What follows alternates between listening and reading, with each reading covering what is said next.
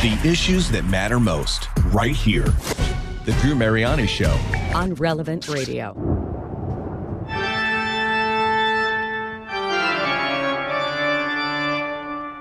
in the inner man on an unconscious level, we're making decisions all the time toward the light, toward the truth, or against it, right? Toward the passions, right? On that level, we've decided what we love. The fruit of our life is what we love. We invest our time in what we want and what we love. If I invest my life into the passions, into dead things, and not into communion with God, that means that that's what I want and that's what I'm comfortable with. And that's already hell. And so when the soul leaves the body, that's what I am. And that's where I'm comfortable. And that's where I'll go. It is the love of God rejected. What is hell? Hell is to be in the presence of God and to not want God. Life as you've never heard it. You're listening to The Drew Mariani Show. Well, it's good to be with you today. Thank you. Sobering thoughts. Um, and I'll tell you what, one day we will all stand before God. We'll stand before Him as a naked soul. We'll be judged. And ultimately, we'll end in one of two destinations. We'll either be granted eternity with Him. Some of us may have to do some purgation, or by our own actions and choice, we'll reject Him and spend an eternity without Him you know, I think Lent's such a great time to talk about this. You know, you put, I don't know if you have your ashes yet. If you don't, you'll get them tonight. But so often it's a reminder that we're dust, right? We are dust. That's where we're going to return. And the, con- the life's very short. The, the, the few years that we have, they pass very quickly. what we do on this side of the veil will reverberate for eternity on the next side. So I thought today we could take a look at this. My my colleague Patrick Madrid, when he first joined the network, I attended an event or a party with him. He says, Drew, I want to talk to you. So I said, sure. So we kind of pulled me aside. We had this conversation. Uh, uh, he asked me a question about do you think more souls go to heaven or do you think they go to hell? I was never asked that before. And it really made me think because there's a lot of cases for hell, right? You can take a look at the fires of, of hell that the seers in Fatima saw you know, all these souls, St. Faustina having a vision of this wide path, souls blindly going to their perdition. You, you, you look at the culture today and you see the absolute rejection of God on so many levels. And yet, on the other side of that, I think of St. Faustina. She writes in her diary that God's greatest attribute is his mercy, that no mind, be it human or angelic, will ever be able to fathom the depths of his mercy through all eternity. It's the astonishment of the angels, it's the wonder of the saints. The Lord told St. Faustina he reaches out to souls three times between this side of life and the next, offering his mercy. God loves you and he loves those you love far more than you could ever imagine. So I know how much I love my children, how much I love those who are in my family. Would I ever want them to spend eternity in hell? No. But God also gives us free will. And we're going to talk about all this today. Monsignor Brian Bransfield is going to be joining me in a minute. But before we do, um, one of my colleagues here, his name's Dennis. He handles a lot of our, our video, uh, our video division here. And he says, Have you ever heard of the fewness of those who were saved by St. Leonard of Port Maurice? And I was like, No, I never heard of it. He says, Check this out. So he gave me a link, and it's uh, it's a sermon called "The Fewness of Those Who Are Saved," and it's a profound reflection on the themes of salvation and damnation within our faith. And the, the sermon is divided into two parts. The sermon first asserts that a majority of Catholics are doomed to damnation. And he draws on theological opinions, church fathers, scripture. Uh, when you go through this, I'm telling you, it's sobering. I was like, oh my gosh, I am in so much trouble, right? The second part suggests that individuals are damned by their own choice. Um, you know, we're going to talk about it. In fact, Maggie, uh, I invited Dennis to come on today to talk about how it impacted him. And Maggie, I know he just stopped into the uh, into the booth with you there to the control room. He did. What was he saying, and what did he want to share? Well, I know he- he's in a meeting right now, so he can't join us. Yeah, he said he couldn't get out, out of his four o'clock meeting. So, but I asked him, I said, well, you know, Drew always likes to know how these things come about. I said, how did you discover this and what kind of impact did it have on your life? He said he converted back to the faith around 2016 and he discovered this somehow in his, you know, ravenous reading um, at, at that point. And he said at first he really tried to reject it. It was something that he just couldn't really reconcile with. And he said, then I started to question myself. And he said, How serious am I about this faith? Am I just playing a role of Catholicism or am I seriously striving to become a saint? And he said, I started to look at my faith as seriously as like Michael Jordan would towards basketball or Michael Phelps would towards swimming. And so that's that's how he came across this and he said it really affected him. Uh, and I know you were looking at the website too. It is sobering, isn't it? Totally. I mean, it's a little scary. I was like, what the heck, you know? Um, Uh, here's the bottom line the, the Catholic Church's teaching on hell is unequivocal. We had a guest on last week, Maggie, was it during the pledge drive. And I, I think, did we ask the priest that, or we asked about sin or something? It's one mortal sin. Father Ken Geraci. What did he say? One mortal sin will separate you forever from God. Yeah. And and we all were you could hear a pin drop. We thought, oh, Uh, he paused before it. He laid that out. I forget what we were talking about when he laid it out. Because I think like, you asked him this: Do more souls go to heaven versus hell? And he he gave us a very sobering response, and and we were like, all right. one mortal sin. That's why confession is so important.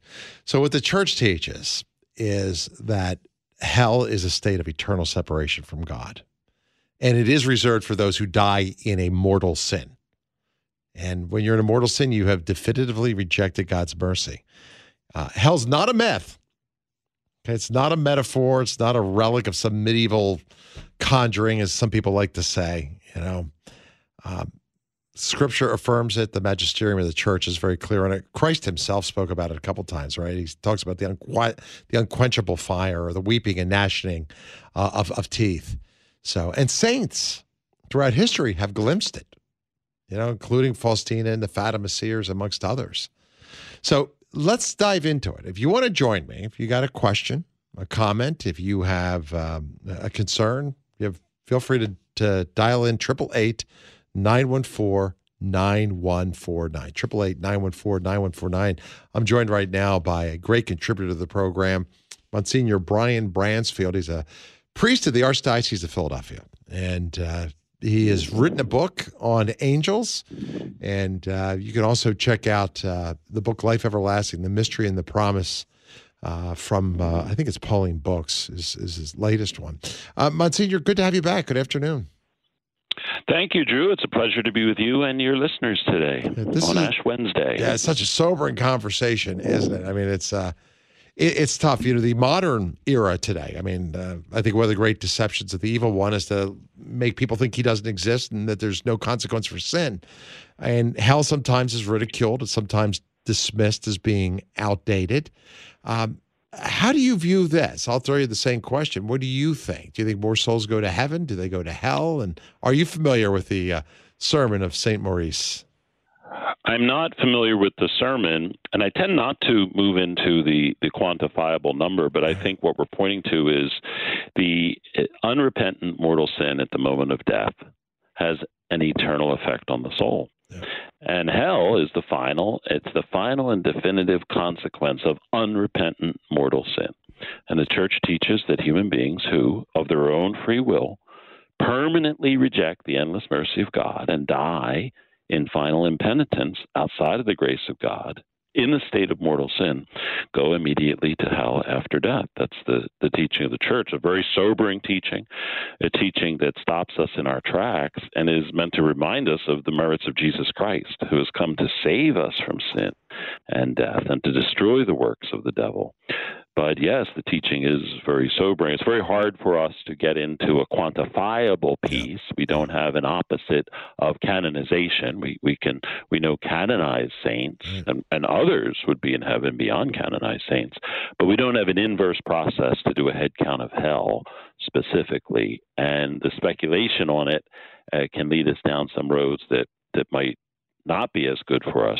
Simply the knowledge of it is enough to turn us back to the ways of grace, the ways of repentance and conversion. Yeah, and, and hell, I mean, the, this is not this conversation is not to instill fear, but and I, I think the church's teaching too is pretty clear. It's to really awaken us to the consequences of our choices, right? Hell underscores, exactly. I think, a very profound exactly. reality of free will. It's one of the greatest gifts we've had. I prayed, Lord, why'd you give me free will, right? I want to be with you for all no. eternity. But, but yeah. you know, we have to uh, approach our moral decisions understanding there's consequences for them. And it's really, I think this conversation is about a call to conversion, about turning back to God while there there is still time. And uh, you know, I, I, I hope people will take it very seriously. Um, how does the reality of hell influence one's choices? I don't think people really think about it that often, do they? I, I agree. I think prudent fear of eternal separation from God is very important to the life of the soul prudent fear, to take seriously the words of the gospel, to take seriously the teaching of the church, and the significance that God has created us with free will so we can love Him, so we can give ourselves entirely to Him. And even after sin, God is faithful to his covenant. Even though we are unfaithful again and again, God continually reaches out to us to save us. You know, today, Ash Wednesday, God creates us from the dust of the earth. When God went to create human beings, he didn't reach for diamonds, he didn't reach for money, he didn't reach for reputation, he reached for dust, humility, to remind us he is a humble God who loves us, who gives us. He wants our free will to love him freely but freedom is real. And when we reject Him permanently in a final state of final impenitence, deliberately rejecting Him, God cannot override our choice. That love does not override our free choices, but love goes to the cross for us and wants to recreate us from the consequences of sin, the dust of decay. He who creates us from the dust of the earth wants to recreate us even from the dust of the consequences of our sin in, in death and resurrection, as on Easter. But he does not override our free choice. It's not. Uh, that's not the way it is. That's so beautiful. It's it's so true. It's so sobering. Maggie, you and I were talking about this before the program, and Jesus himself was very clear about the reality of, of hell. The story of Lazarus and the rich man. The rich man's in the flames of hell, while Lazarus is comforted by the patriarch Abraham, and there's this great chasm between the two of them that no one can cross. And uh, what you were just sharing with me the quote. Why don't you share that quote? Do you have it in front of you? I do. Um, the rich man is begging Abraham um, to, uh, he, he says, uh, I beg you, Father, that you would send to him my father's house, that I have five brothers, that he may testi- testify to them, lest they also come out of this place of torment. And Abraham says to him, They have Moses, they have the prophets, let them hear them. And he said, Wait, but if one goes to them from the dead, they will repent. And he says, If they do not hear Moses and the prophets, neither will they be persuaded, though one rise from the dead. So, Monsignor, let's pick up on that point because that's that again is quite haunting. Even if someone was to rise from the dead, exactly, right? Exactly. We, we, live in a time today where I mean, there's so much evidence of God reaching out to us. I mean, uh, and yet it seems people have totally rejected God. I've never seen such a godless era. I'm sure there have been others as well, but what is it going to take? To awaken those that we love who are living immoral lifestyles or on the road to, to hell? What's it going to do to turn around this giant ship that is the culture and head it back towards God instead of away to its own peril? I think the answer is the same as it's always been. What's it going to take? What's going to, eh, the resurrection of Christ and you and me proclaiming that.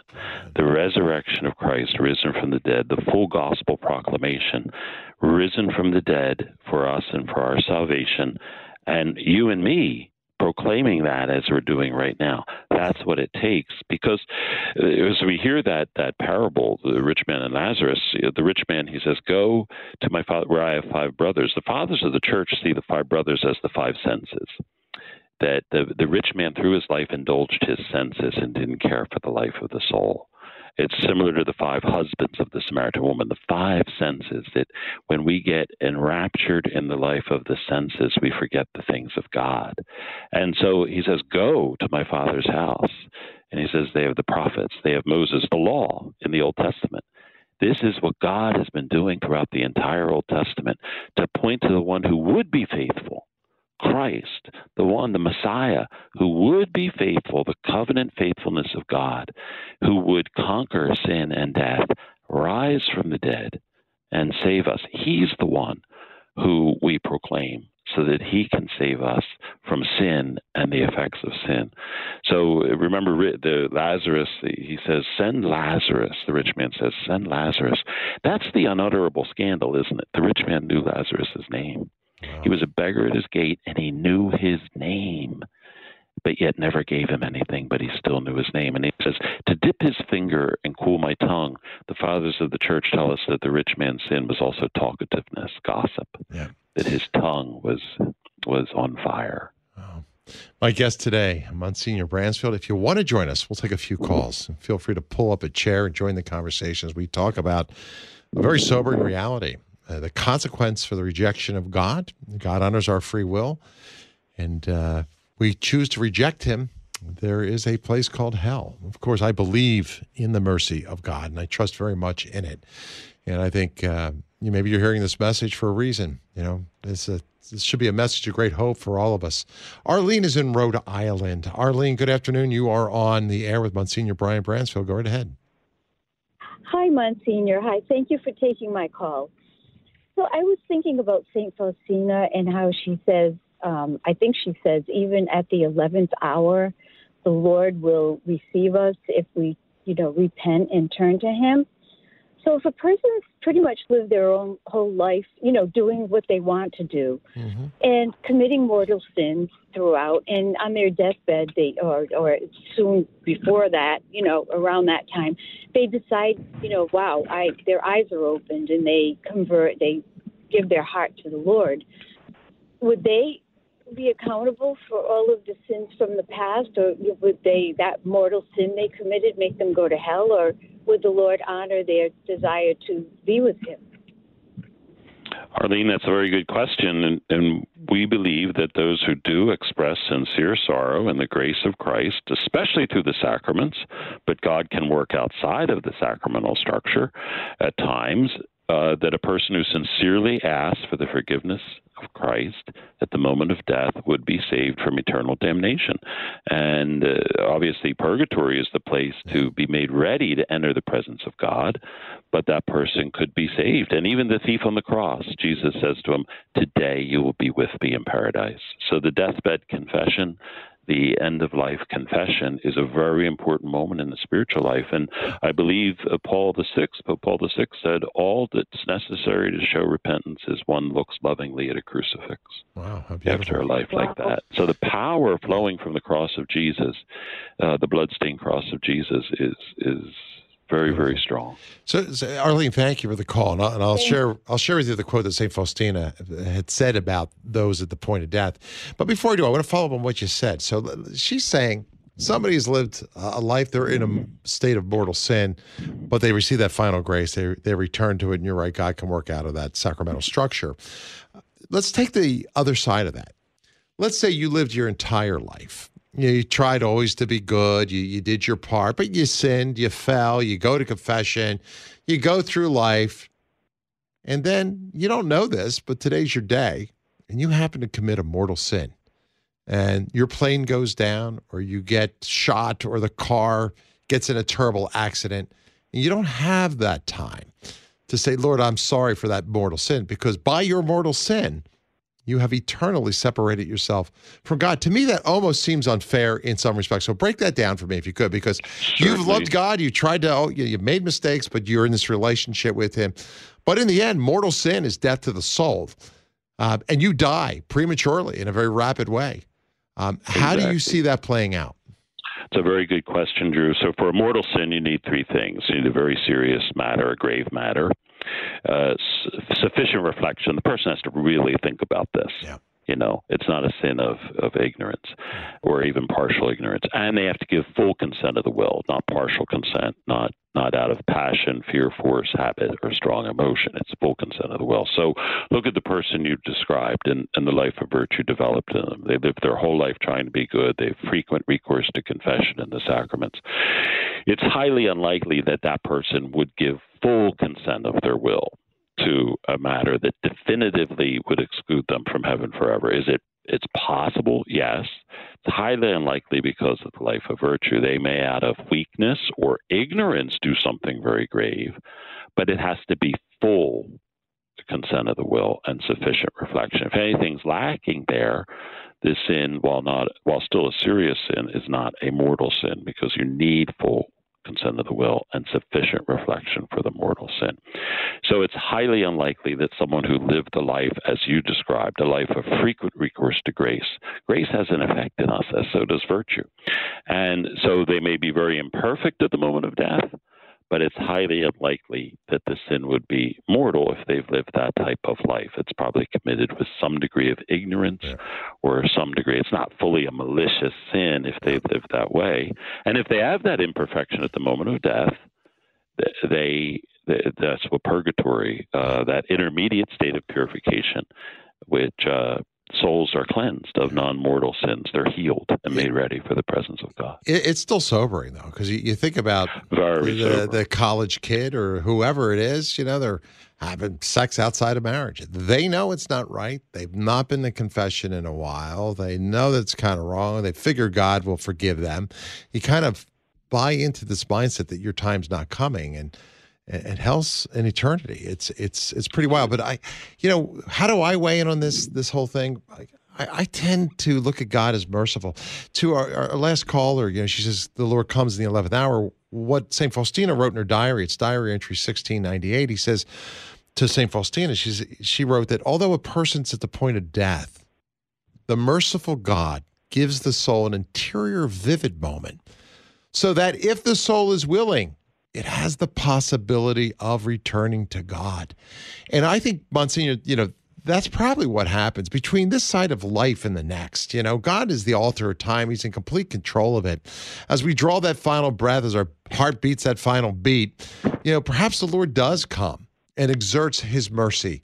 Uh, uh upon us, and we can, with our free will, either to choose to turn to Him in that moment or stay mired in our love of the sin and, and reject him. But I think God loves us so much. He's always reaching out to us, even in that final final moment of our life. I agree. And it points to the all sufficient merit of Christ, the beauty of Christ, Christ crucified, that the beauty of Christ always reaching out in salvation. Christ has made atonement and satisfaction for all sin.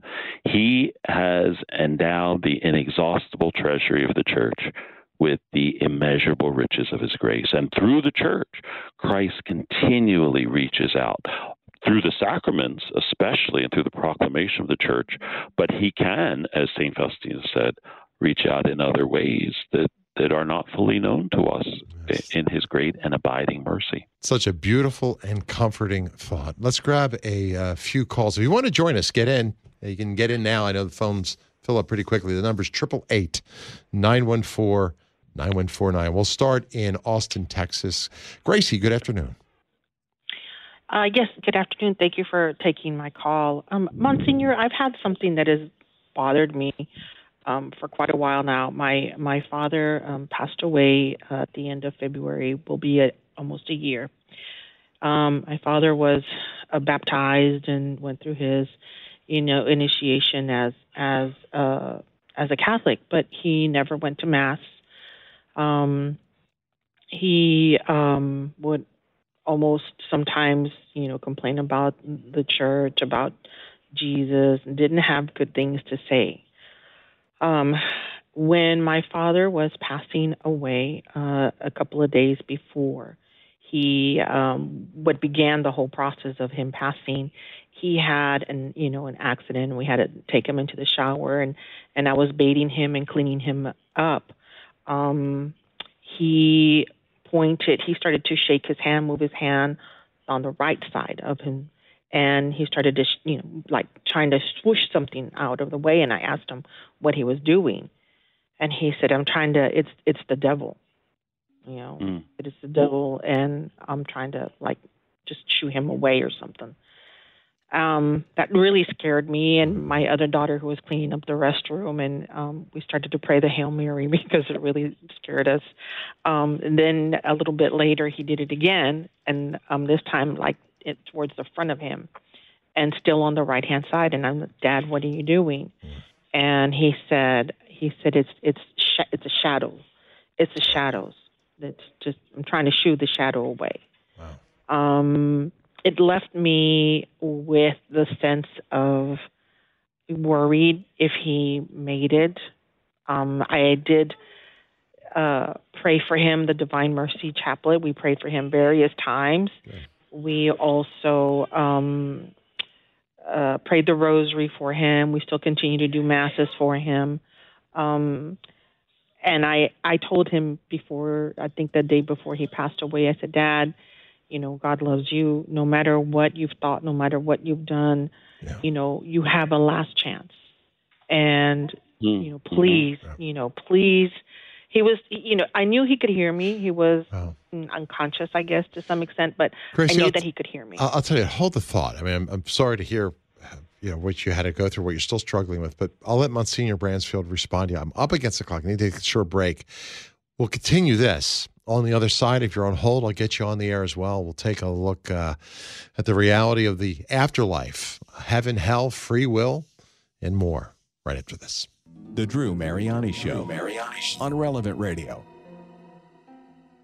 Hey, big thanks to network sponsor, the University of Dallas, the Catholic University for independent thinkers.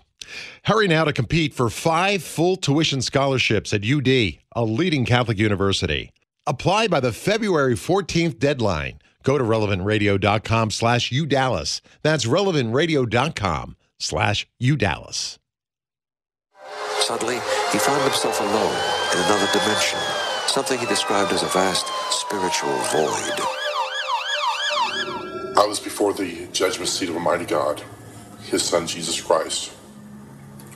Our Lord went through my unconfessed, unforgiven, mortal sins, all the sins of my life, really, for your sentence. He said, I have to sentence you to hell. It was as if I had pronounced the sentence myself. I had chosen my destiny. He was just honoring that decision. So the next voice I heard uh, was that of a female. Um, I didn't see her either. But she said, Son, would you please spare his life and his eternal soul? He said, Mother, he's been a priest for 12 years for himself and not for me. Let him reap the punishment he deserves. She came back, she said, But son, if we give to him special graces and strengths, and then see if he bears fruit, if not, your will be done. There was this very short pause. And he came back and said, Mother, he's yours. Despite only a 15% chance of surviving and injuries that should have left him paralyzed for life, Father Scheier defied all odds and made an unexplainable recovery. The Drew Mariani Show. On Relevant Radio. I remember spending time with him. Um, he was driving down a road late at night, and I think he dozed off and hit a tractor trailer head on. And his neck was snapped. He was clinging to life, and he died on the way to the hospital. And he had that encounter. Uh, and and he understood. He says, Drew, when I'm in the presence of divine truth, there's no excuses for my actions. I couldn't say, but Lord, you have to understand, I did this because of that. He said, when you're in front of divine truth, I knew where I belonged. I knew. It wasn't like Christ was sentencing me to hell. I knew that that is where I belonged. Father Scheier made a miraculous recovery and spent the rest of his life uh, sharing not just that story, but doing all he can. Because he said, I was a priest for myself and not for Christ. I think we're all called to live our vocation for God, whatever state we're in. If you're away from the faith, if you're away from the confessional, I want to invite you back. Please go to confession. Start your Lent anew. You don't know the day, you do not know the hour. If you're just joining me, I am speaking with uh, Monsignor Brian Bransfield. He's a very uh, gifted author, uh, wonderful Catholic priest from Philadelphia. And uh, he's been with us in the past talking about everything from, from angels to the consequence of, of sin. And it's great to have him back with me today. Monsignor, thank you. When we left off, we were talking to Gracie, whose father passed away too and seemed to be haunted by dark shadows in his final moments. You heard her testimony. Maybe you can give her some advice. I know she's concerned about his eternal destination. Sure, certainly. And Gracie, I, as you started speaking, I thought Our Lady is present at every death. And as you continued your story, as you continued the account, you said your father was shooing away the presence, and he said, "I'm shooing away the devil." And the way I understand that is he was making a profession of faith, because one of the first uh, professions of faith, one of the first questions we have is, "Do you reject Satan?" And all his works and all his empty show. Do you believe in God the Father Almighty? And you answer, I do. They're the baptismal promises. So, in one sense, he was making a profession of faith. He was rejecting the devil and sin. And as you prayed the Hail Mary, Our Lady is present at every death. And he heard the words of the Archangel Gabriel uh, as you prayed that. So I think it's very, very important what you did. And I think it's always important to have masses said for the repose of the soul of our relatives. Uh, I'll certainly remember your father in my prayers and at the altar, but I think he was he was making a profession of faith. He rejected the devil at least twice, and um, and then he heard the Hail Mary prayed by those around him. That's very very powerful in the spiritual life. Yeah. That brings me comfort. That that's always a doubt that we, as a family, have in the back of our mind because we knew how my dad just, you know, fought it, and I just felt like there was just a lot of things in his life that happened that you know just caused him to reject, and you know, he was a good man, And- but he he had his demons. Um, And at the end, as you said, he rejected them. And, you know, when you reject evil, it must go. It must flee when you reject it. He did it. And then he heard the words of the Hail Mary. And that's very, very important in the spiritual life. So continue to have masses said for the repose of his soul. And, uh, but I think you've indicated something very powerful the profession of faith that stays with us. That's why it's so important to learn to reject evil and to choose good. Well said. Well, Gracie, thank you for your call. I know you're not alone. A lot of other listeners probably have concerns about their sons or daughters or loved ones too. Um, very comforting words, Monsignor. Thank you for sharing this. Paul's in Youngstown, Ohio.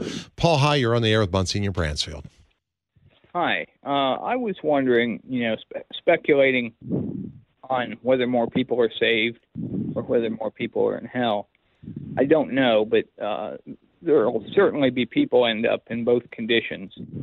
And um, the Pope's recent comment that he liked to imagine hell as empty, I mm-hmm. wondered if you saw that as being, you know, kind of lulling people into a false sense of security. Well, thank you for your question. I, I do not think so. I don't think it's lulling people into a false sense of security because our Holy Father is very clear on the teaching of the church and the reality of the devil and the need not to listen to him, on the reality of sin. So I think, taken in the context of all of our Holy Father's teaching, I, I don't think it's anything pointing to a false sense of security. For me, what, what the statement points to is the the firm hope in the merits of Christ, that the merits of Christ are the sole, all sufficient means of salvation offered to every person. And we pray earnestly and devoutly that the church, the intercession of Our Lady, the angels and saints, through the merits of, of Christ, that each person will avail themselves of that font of mercy. And this is the work of the saints, it's the work of the church. And I think the great hope that our Holy Father mentioned is not naive. I think he's he's very aware of what he's saying and that, that he's very clear saying that the merits of Christ are strong and robust. It doesn't override our choices, but it continually invites us to covenant faithfulness, to the faithfulness to reject evil. But uh, so very, very important point. Paul, thank you very much. And Meg, I know you have a question you want to ask. I do. I, I've been reading through this sermon, Monsignor, and there's about halfway through, he talks about those who have leadership over others. And he says, Woe to you who command others. If so many are damned because of your fault, what will happen to you? And it, it made me think of um, the Matthew 18 um, verse that talks about causing any of the little ones um, who believe in in God to stumble, it would be better for them to have a a millstone hung around their neck and be drowned in the depths of the sea. Um, how how do we how how do we pray for or help convert those who are in authority? Um, I I think about our our own president who's Catholic, um, and and yet works and causes a lot of um, So scandal and division and confusion amongst the flock. You know. Well, prayer is essential. How do we pray for? I think the rosary is a very powerful means. And to continue to pray for the conversion of hearts, pray for those who are in authority, both spiritual and temporal, so that the merits of Christ, they may avail themselves in freedom. And also our witness, the March for Life, everything we do, the beauty of science, of an ultrasound, you know, again and again we see around every corner that life begins at the moment of conception. And we need to continually make that known through every means possible to convert hearts and really to ask God in His mercy to have mercy on those who are in such a state and such a, a level of, of pain and confusion and inflicting that. I pray for the president every day. And it's not just the president, Maggie. To your point, it goes to those who are eh, who have authority. And you know, scandal's a terrible thing, Monsignor. I mean, a mm-hmm. father who's not mm-hmm. living right, or a mother, or somebody else that mm-hmm. you know gives false teaching, or by their lifestyle leads others into sin. Scripture says you're better off putting a miles, uh, millstone around your neck, right, than harming one of those those children. Yeah. So I, it's again stuff we really need to think about. My guest, Monsignor uh, Brian Bransfield. Uh, let me sneak another quick call in here, and then I've got to take a break, and we'll take final calls too. If you want to get in, triple eight nine one four nine one four nine. Michael in the Virgin Islands. Thanks for waiting so long. Good afternoon. Hello, good afternoon, Drew. I love your guys' show and love the great, uh, important, very important topic. Yeah, um, quickly, I was just going to try to be quick. First of all, the it seemed that more people, unfortunately, are going to to hell because Jesus said uh, what it's the broad road that lead many will find it, and then he talked about the narrow road that few shall find. So I think it's it's kind of clear, Jesus. And then um, he talked in First Thessalonians chapter four, verse thirteen. He talked about those who are sleeping in Christ, and it says that our comfort is that the Jesus coming back and the dead in Christ shall rise first, and then we the, the living, you know, will be caught up together. And he says, comfort one another with these words. And finally, that verse in the same chapter, the same the same uh, chapter five, have a beautiful verse. Verse ten, it says, talking about the Lord Jesus Christ who died for us.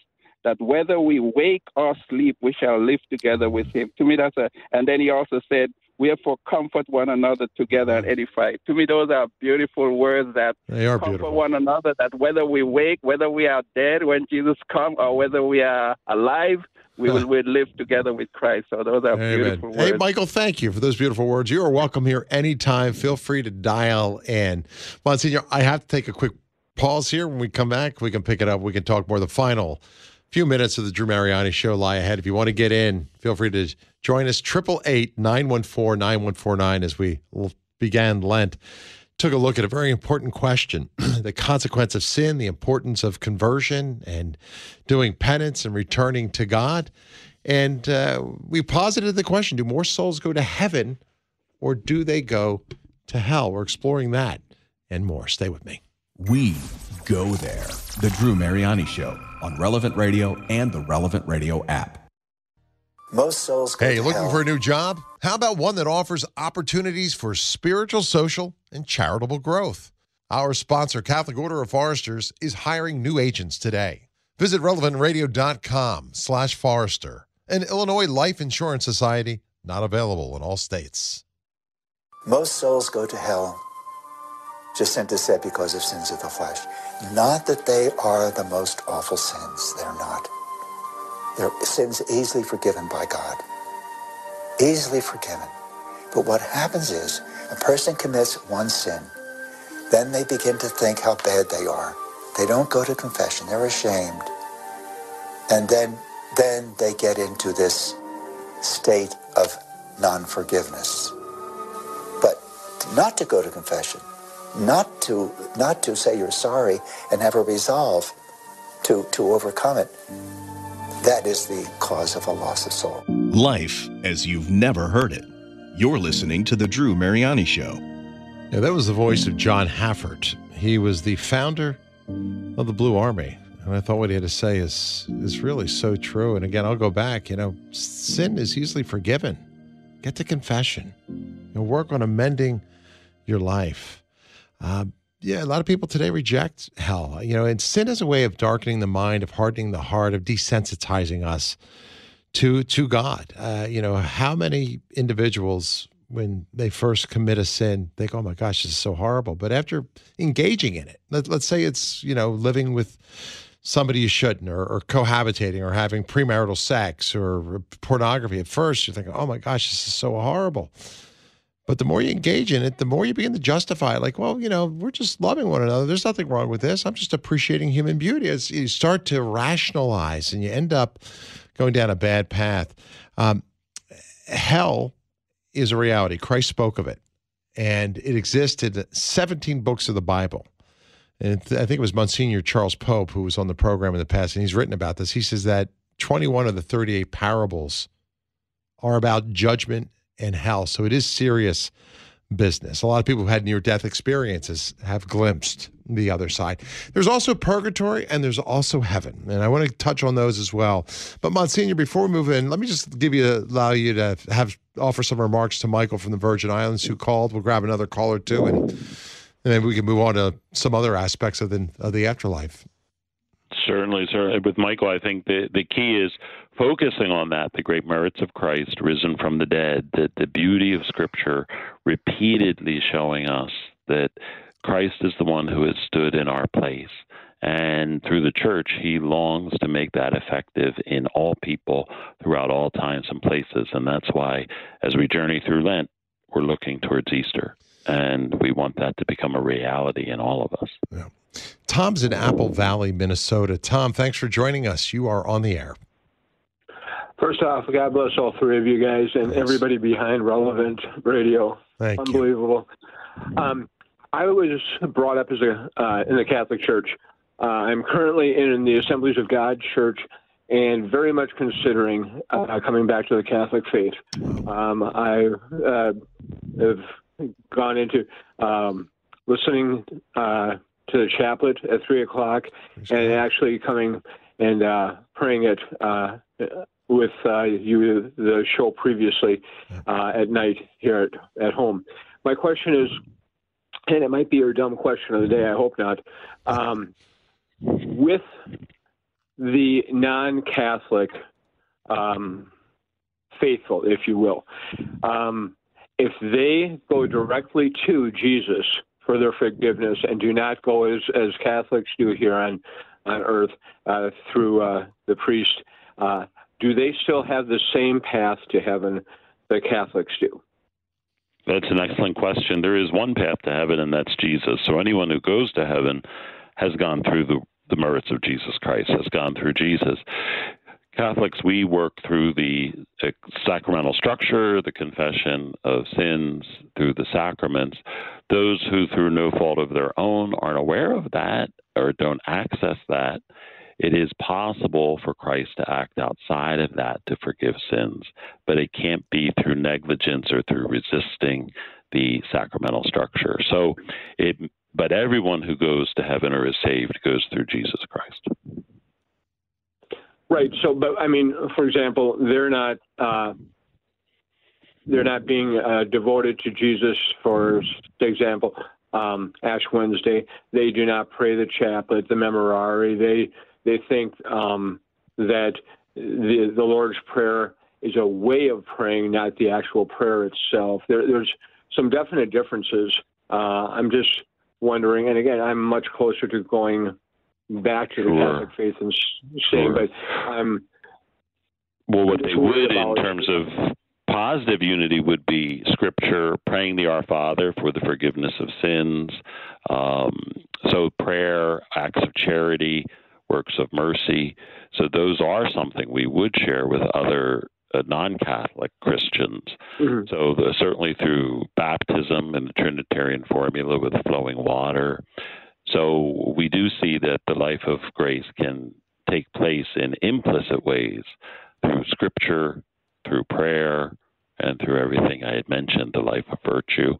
So God can work with all through those, through especially those who uh, seek Him with a sincere heart and try to be free of sin and free of any malice. Okay, one last thing. Sure. There, there is from those that are not Catholic, and I've fought this. Uh, our communion is a joke. I mean, the, this little wafer and and uh, Welch's grape juice once a month is. But I get a very good message from from my pastor. It's outstanding. With this, um, the, the, there's such this concern that we are praying directly to Mary or the saints, and the Jesus on the cross is idolatry. The stations of the cross is idolatry. It's very difficult for many of them to get past that.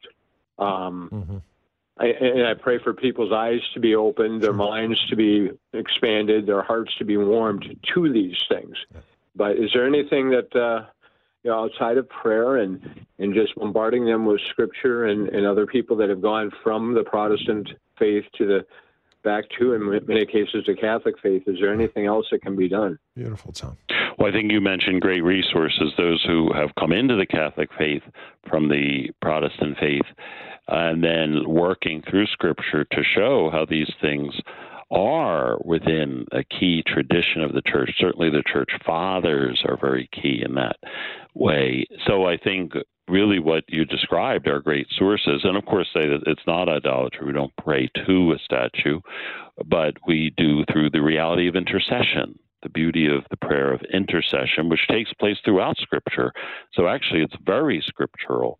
And I think sometimes uh, other uh, groups can place limits on Scripture, interpret it very narrowly, whereas we're interpreting it in a way that really reflects the church's ancient tradition. Yeah. Hey, hey, Tom, you know, great book is uh, Rome, Sweet Home, I think by Scott Hahn. Uh, and he's a wonderful resource. Of course, my colleague Patrick Madrid um, can certainly answer a lot of the questions that you have, and there's a lot of them that are there. I'm grateful for your call, and I invite you to come in. It'll be the best decision of your life. If you've been away from that faith and maybe you've gone down a different path, come back to the Catholic Church. It will be a game changer for you. It really will. Uh, Father, I, Monsignor, I only have a few moments left. I want to give you the final two minutes that I have here. So, final thoughts for those who are listening as we enter into this beautiful season of Lent. I thank you. I think the key is through Lent and through everything we do, we look to those moments of grace when Jesus Christ has reached out to us, especially through the sacraments, moments in prayer with Scripture, moments where we have felt especially connected to Christ, and God will visit us through those moments again and again in our life. He will make them expand and be larger for us. So it's very important that we be attentive to Him, to His ways of grace, especially confession this Lent. If we're feeling any inclination, it's very important to go and to be present to the mercy of God so that He can lead us to the Eucharist and praying the Rosary on the way. God will do great things if we approach the sacrament of penance, if we approach the altar, and if we approach Our Lady. So trust Him, hold on to Him, and He will be close to us. He is love and mercy itself. Such a great conversation with you, Monsignor. I always enjoy spending time with you. So grateful. Very happy to, Drew. Thank you, and thanks to your listeners. Well, thank you. Please check out Monsignor uh, Bransfield as well. He's got a couple books. And best way to get them, by the way, Monsignor, is it Pauline Books and Media? Best way is Pauline Books and Media or Our Sunday Visitor or Perfect. right on Amazon. All right, sounds great. I am out of time for the day.